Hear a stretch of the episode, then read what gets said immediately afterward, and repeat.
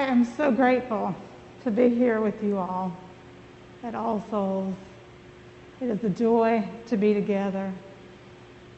Will you pray with me? Holy Spirit, lead us into your truth. Jesus, once again, make your word flesh.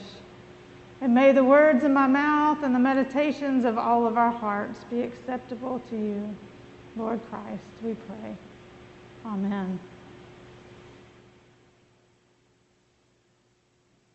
In the face of tyrants inspiring insurrection, in the face of white mobs running roughshod over democracy, in the face of America's soul laid bare once again, we are here for some holy direction. A wise man, a king, came from the southeast. Little Mike, his family, called him. You may know him as Dr. Martin Luther King Jr. He asked a question 54 years ago in 1967 Where do we go from here? Where do we go from here? A question I've been asking over the last few days over and over. The full book title reads Where do we go from here? Community or chaos?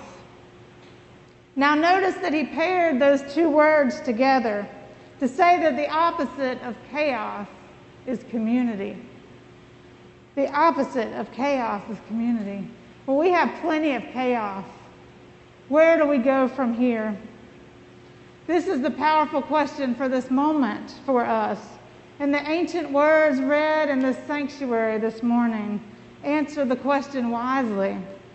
We are being warned by this nightmare of a dream. We must go home by another way.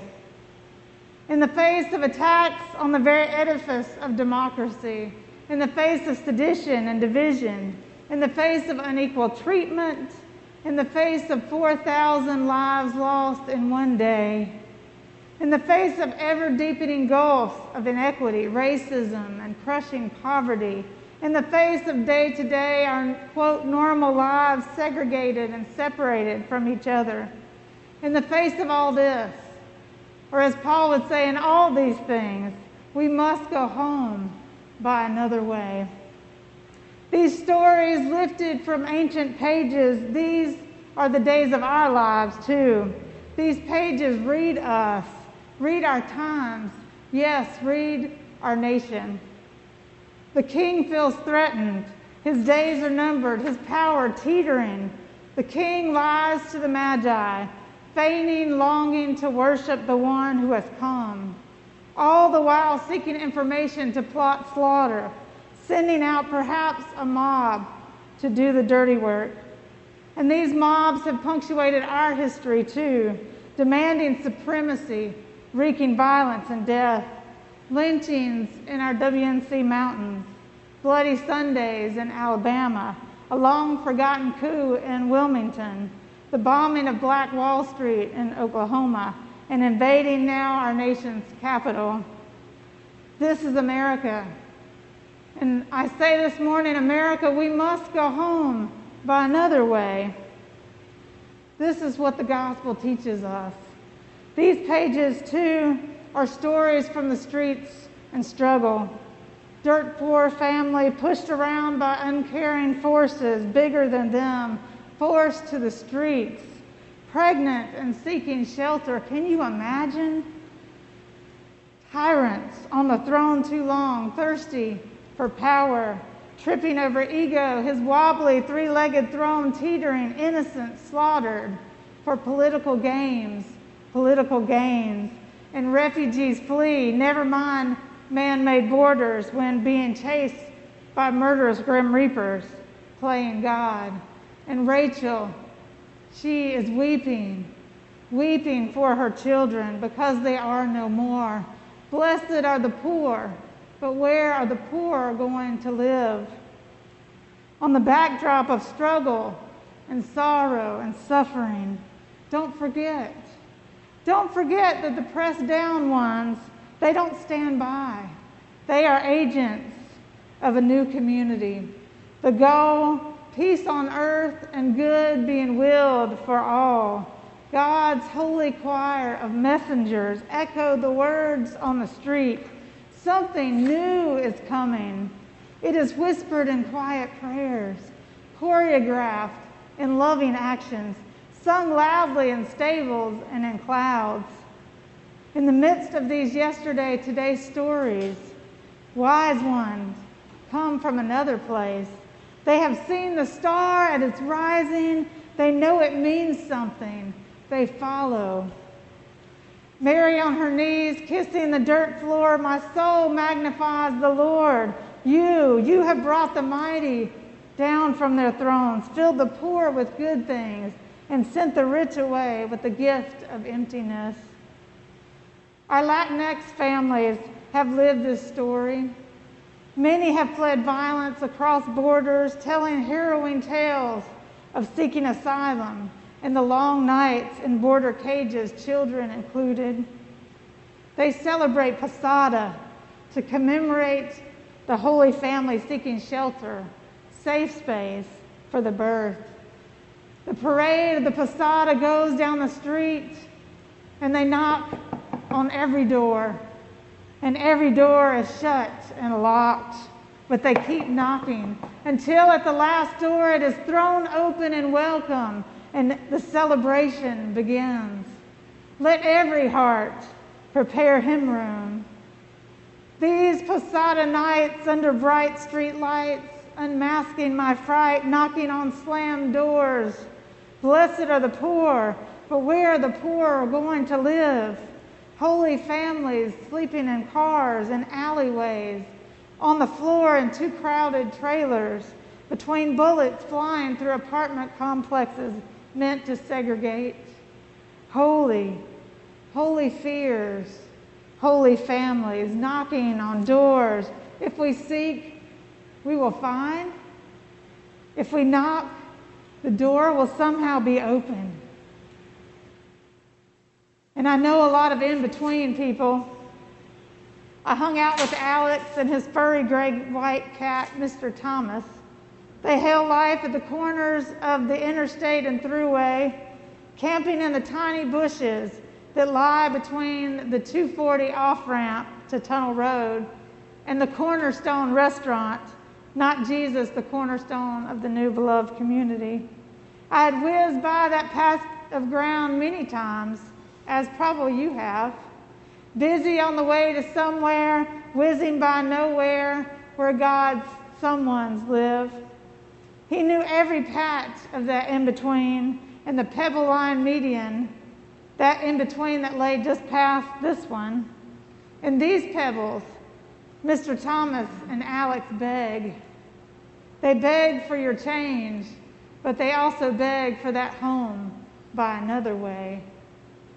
My friends John and Danelle found another in between. If you are whizzing up Future 26 and you know just when and where to look, you can see their little campsite lying in between the exit and someone else's home, sweet home. Theirs was like no other campsite I'd ever seen a sweet little tent surrounded by a white picket fence that somebody else had thrown away. And in front of that fence lined beautiful silk flowers. They longed for all the beauty and meaning of home, and they didn't let homelessness stand in their way. They began to go home by another way. I came into the den the other night, and my twins had my basket of pansies from outside the front door, and they were cutting off all the flowers and using them to adorn this structure they had made out of Jenga wooden pieces. Why are y'all cutting the flowers off my pansies? Put my pansies back outside, please. But, Mom, some of y'all know that. But, Mom, we are building a home, a house for someone. It's for the little people, not the big people, Mom. It's for our homeless friends. Well, this ma here, tears started rolling down my face. Our kids are watching. They are paying attention to how we live. They are playing their way home by another way. They're playing with the reality of the way things are and the reality of the way they want them to be, the way they should be. They know that we have been given power with God to create a future, a daring dream that God will dream with and through us. I saw the broken body of Jesus once. There are some knocks on the door you wish you had never heard, that you'd never have to answer. The police had knocked on the door. We are trying to identify a woman, ma'am. We have pictures. Warning, you don't want to see this. Yes, I said, yes, I have to see this. She was Jane Doe 246 for five days until that knock. She began to shiver in the shadows. She tried to get warm, but her sleeping bag was just too thin. She breathed into her hands to try to warm up. In the dark, she didn't know that they were already turning blue. She closed her eyes and tried to pretend that she wasn't scared. She just wished that this night would end and the daylight would come and she would never have to be cold again. The cold stole her last breath that night. Her face was pale and drawn in the photo, her cheeks sunken in. Her neck was tilted up as if she was looking up to heaven. Her shoulders and the rest of her body stuffed into a small red sleeping bag. We knew her as our friend Janet Jones. Homicide by homelessness. She froze to death on the first cold night of October 2016. It was in answer to her death that a ragtag circle of people living through the housing crisis said, What are we going to do about this that our sister has died? Where do we go from here? We knew we were called to go home by another way. This was the epiphany moment that birthed the Beloved Village. In this world full of tyrants and violence, full of poor people looking for room, in a world where they are often ignored or despised, our only true choice is to go home by another way. And that choice saturates our daily lives at Beloved. Another king came bearing gifts to another Bethlehem, the ghetto of Chicago, Coretta. Coretta had come with Martin. On January 26, 1966, they moved their family into a tenement where Dr. King said it did not have wall to wall carpet, but wall to wall roaches and rats. They came there believing that the next rung of the freedom movement must be built with a focus on the vein of racism and classism that runs through housing. Coretta would go on to say this I must remind you that starving a child is violence, neglecting school children is violence, punishing a mother and her family is violence, discrimination against a working person is violence, ghetto housing is violence, ignoring medical need is violence. Contempt for poverty is violence. It was living with the homeless and the housing insecure that she came to understand this in her bones. It was Chicago that was the context of writing the book, Where Do We Come, Go From Here? Here was written the power of change in housing, called the Chicago Freedom Movement led to the signing of the Fair Housing Act. Dr. King's biographer Peter Ling names this campaign of the Kings as one of the most relevant for our time. The Kings saw the power of community as the antidote to the poison of chaos. And it was this community, the strength of people living together in this deep community, believing that they could go home by another way. All souls and beloved have begun a very intentional journey three years ago. It was a choice to walk together, to journey rooted in koinonia and community. Even in the chaos of this year, we have journeyed together. We have seen a star at its rising. We have dreamed of coming home to community, to our faith, to a deeper relationship with God, who is our home. Through the art of being homemakers, and in these epiphany days and nights, I have seen the star at its rising. It twinkles in the eyes of Sandra, Ellen, Carla, Fred, Julie, Martha, Marilyn, John, Wade, Thomas, Alex, and John, Don, Miranda, Nancy, Bill, and Carol, and you, and you, and you. We hope it will twinkle in your eyes too. We are building homes in the Beloved Village, homes that are deeply affordable, safe and sustainable, homes in a village where community is central and each one belongs, and homes where equity will help lift people out of poverty. I was talking to Andrew on your porch, and he was talking about dreams and dreaming of home so many dreaming of home, so many of us dreaming of community. Epiphany days and nights are upon us. Stars rise in the midst of desecration and devastation. Right when we need illumination, they come.